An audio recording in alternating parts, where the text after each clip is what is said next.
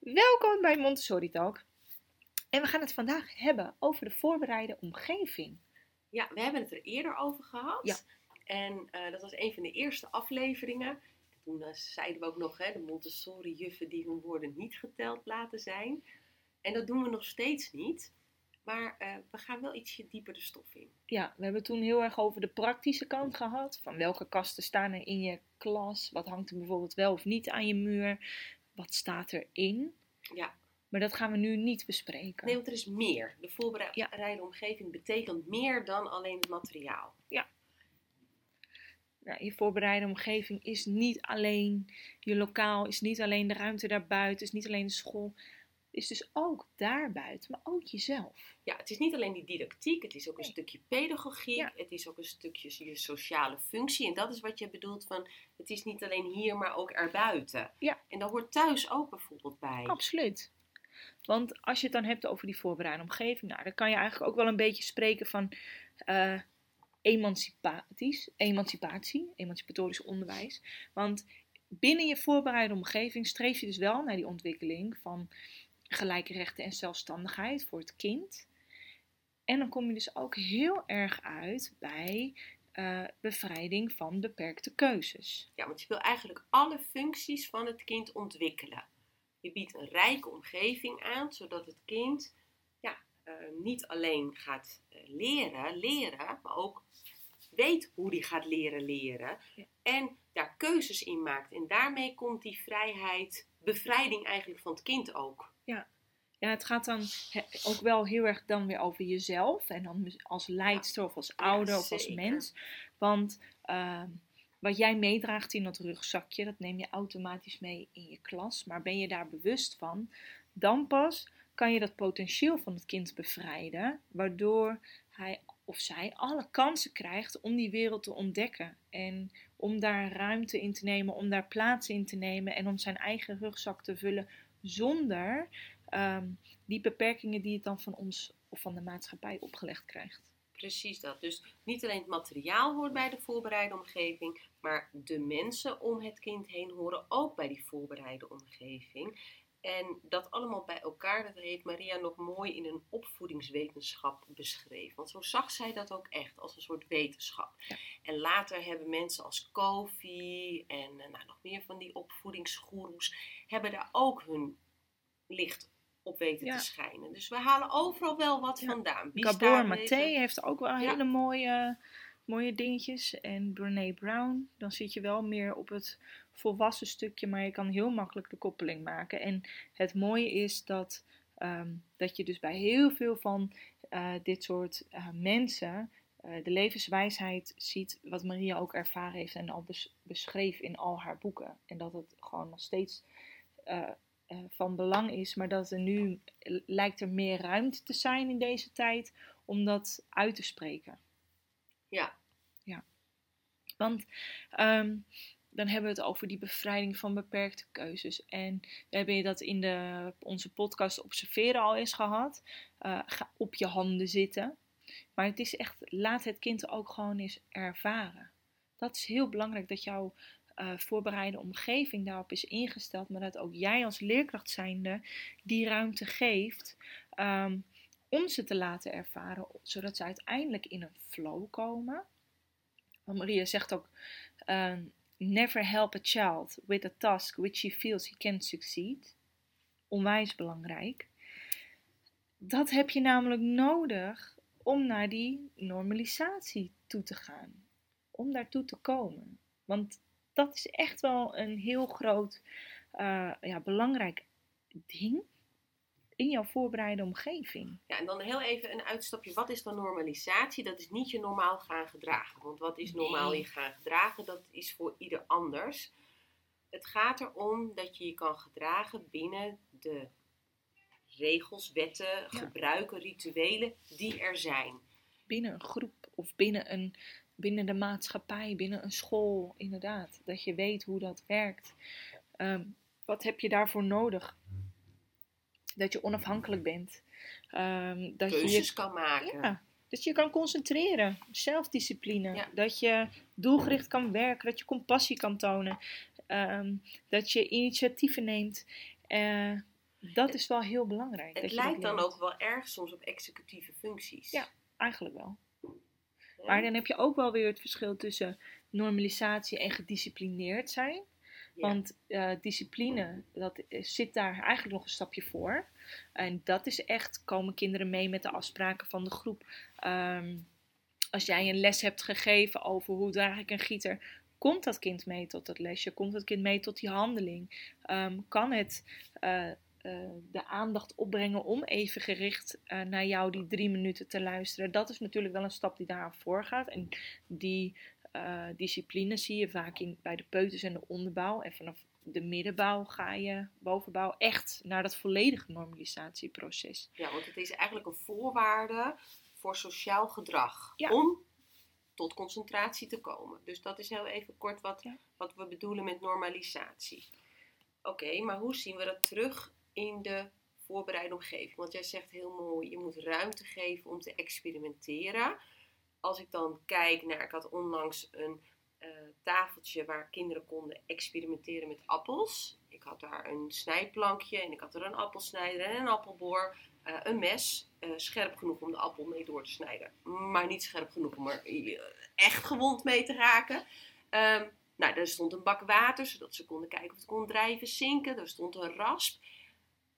Maar als ik dan zeg, ik had niks gedaan en alleen het tafeltje laten staan, dat vind ik te weinig. Want dan heb ik wel een voorbereide omgeving, bij wijze van spreken, gemaakt. Maar er gaat wel, vind ik, een stapje vooraf. Want je wil wel kinderen laten experimenteren. Maar van de andere kant wil je ze wel tools geven, handvatten geven, hoe je daarmee omgaat. Dus daar zitten toch een aantal lesjes vooraf. En het hoeft niet speciaal voor het experimenteertafeltje van de appel. Maar ze weten bij mij wel bijvoorbeeld hoe een appelsnijder werkt. Ja. Of hoe je een mes hanteert. Maar dat Het- zijn die leeftijdslesjes Ja. voor die dagelijks leven. Lesjes of werkjes eh, die je in de klas natuurlijk toepast. Maar dat zijn wel allemaal van die belangrijke fases die voorafgaan aan zo'n hele normalisatie, eh, normalisatieproces. En ehm, ik denk dat het allermooiste is eh, hoe zich dit verhoudt binnen onze groep, ehm, is die heterogeniteit. Daarmee Ja.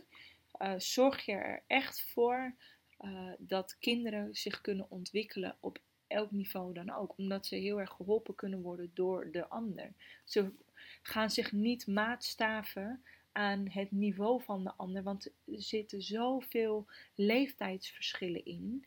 Eh, dat het eigenlijk al als vanzelfsprekend is dat iedereen op zijn eigen niveau werkt. Ja, het is van nature aanwezig. En ik weet Ja. dat Maria dat ooit ook zo beschreven heeft van in een gezin, en vroeger waren de gezinnen groter, hè, met meer de kinderen dan in de huidige tijd, daar was al een mini-maatschappij.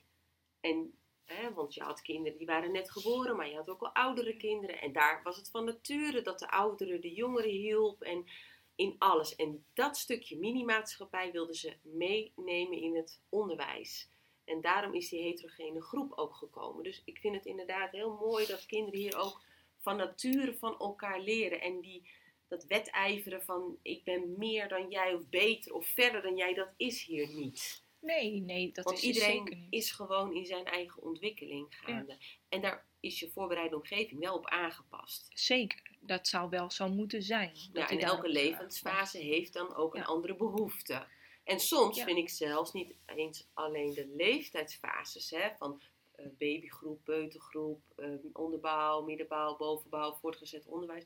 Ik vind soms zelfs per schooljaar kan je een ander soort groep hebben met een ander Ja. soort behoefte, waardoor je de voorbereide omgeving aanpast. En niet alleen op didactisch niveau, maar ook in jouw eigen houding, hoe je kinderen benadert, hoe jij je ronde loopt, hoe je kinderen hun spullen laat pakken of laat opruimen. Zeker, je maakt bepaalde keuzes eh, voor de groep die je op dat moment hebt. En eh, het zou niet zo mogen zijn dat je elk jaar eh, hetzelfde handelt, want dat gaat gewoon niet. Je groep heeft andere behoeftes, elk kind heeft andere behoeftes en dan zou je op een andere manier ehm, op moeten inspelen. Nou, en vergeet je eigen leerontwikkeling niet. Ja. Je bent zelf ook niet dezelfde persoon als een jaar daarvoor. Dus je neemt je eigen kennis, eh, gebeurtenissen, gevoel ook mee naar de groep, dus naar de voorbereide omgeving. En je daar bewust van zijn vind ik wel een heel groot eh, goed. Als Ja. jij niet lekker in je vel zit, dan straal je Mhm. dat op een manier uit naar je groep. Dat wil je verbloemen, maar het is er wel. En hoe ga je daarmee om? Dat is dan de vraag. Het is niet zo dat het er mag zijn, maar hoe ga je daarmee om? Ja, ik denk dat dat wel heel erg ligt aan, eh, aan een ieder. Eh, en dan hebben we het eh, heel erg over de identiteitsontwikkeling. En waarin jij zelf de grootste rol speelt, want jij leeft voor. Ja, En ehm, ja, dan, dan moet je inderdaad echt kijken ehm, waar bepaalde reacties vandaan komen, waar, eh, waar die wortels van het paradigma wat je op dat moment hebt, eh, hoe, hoe, of je dat kan ombuigen. Als je weet waar het vandaan komt, weet je ook of het bij jou past. Weet je ook of als het niet bij jou past, dat je het moet laten gaan. En dat klinkt heel makkelijk gezegd. Eh, dat is het absoluut niet. Eh, want vanaf het moment dat jij bewust bezig gaat zijn met jouw eigen houding, hoe je praat, hoe je doet, ga je je hele leven doen.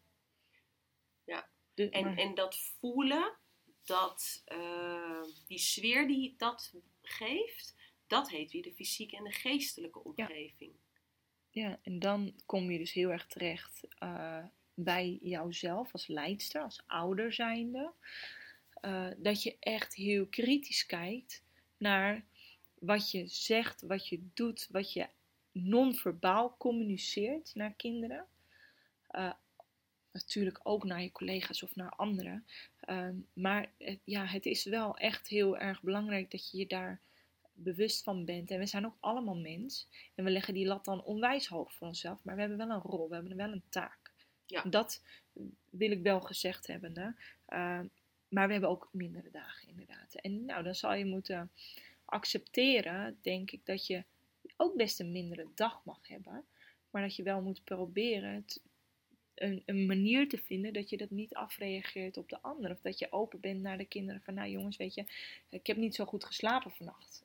Van, nou, ehm, dus En daardoor mag dit? Is dat dan een, een toestemming? zeker dat- niet. Nee, dus daar moet je wel even goed over Zeker nadenken. Maar ik ben het wel met je eens. Je hebt wel een taak Ja. over te brengen. Ja. Je bent er niet zomaar. Nee. En, en dat vind ik, soms gaat daar wel, wordt er wel eens aan voorbij gegaan. Zeker in een onderbouwgroep, want het zijn maar kleuters. En dat gaat me soms echt wel te ver. Ja. Want Ja. juist bij dit jonge kind is het voortleven zo belangrijk. Ze kopiëren je in alles. En dat doen ze op school, want ze doen hun ouders na.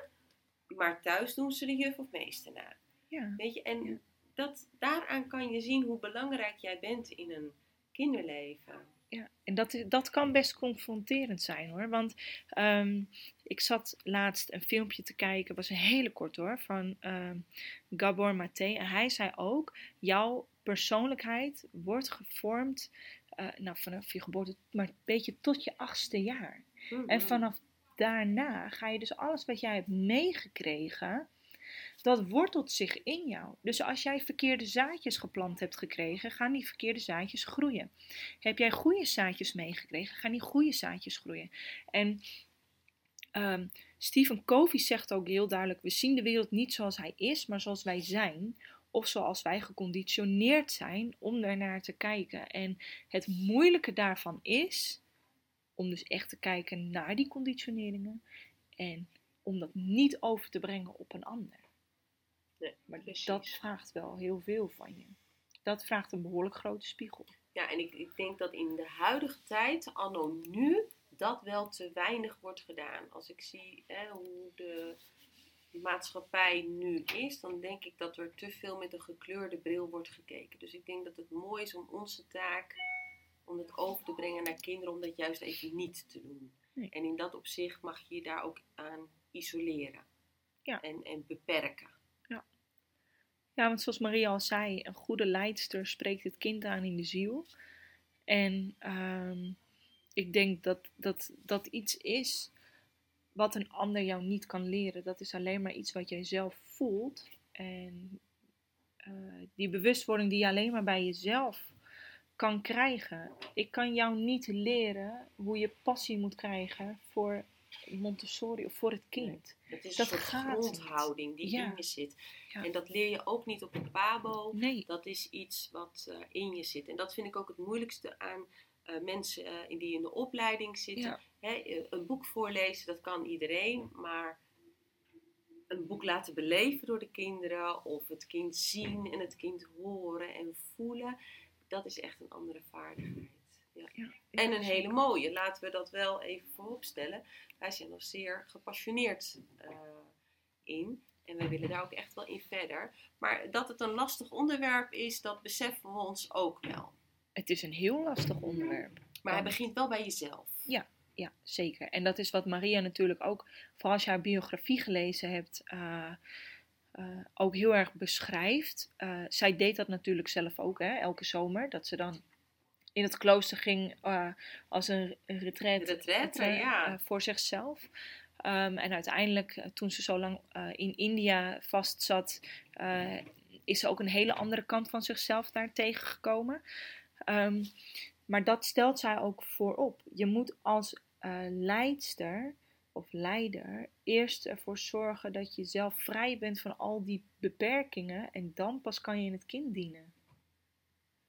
Ja, en dat, dat is dat als je dat soms leest, dan denk je, waar heb je het over? Maar als je je daar meer in gaat verdiepen, dan, eh, dan pas vallen die puzzelstukjes allemaal op zijn plaats. Eh, maar het is wel heel confronterend. Ja, dus het houdt niet op bij het geven van een materiaallesje. Nee. Er zit meer in. En Zeker. natuurlijk zorgen dat je omgeving echt prikkelt, tot uitdaging leidt. Dat kinderen zich kunnen verdiepen, verwonderen, enthousiasmeren. Maar dat is niet het enige. En zo mooi Mahatma Gandhi dat zei, en Maria heeft altijd gezegd dat zij het heeft geschreven. Wij weten beter. If we are to teach real peace in this world, we shall have to begin with the children. Nou, dat is eigenlijk ook zo, maar ook met onszelf. Want wij leren ze vrede. Ja. Wij leren ze voorleven. Succes met eh, denken over je eigen houding hierin. Kijk nog eens in de spiegel. Eh, we wilden het niet te zwaarmoedig maken, maar eh, dat, is het, dat, dat moet je ook echt niet zo denken. nee, nee. We gaan echt wel verder. Maar we proberen het ook wel een beetje luchtig en ehm, wat, wat, wat beknopter voor je te maken dan wanneer je dit zelf moet uitvinden uit de theorie van Maria zelf. Ja. Want dat is toch nog best wel even een Ja, zoektochtje. maar dat, het moet Ja. wel een bewustwording zijn Zeker. bij jezelf dat de voorbereide omgeving niet alleen ophoudt bij het materiaal in de klas. Nee. Heel veel succes! En bedankt voor het luisteren.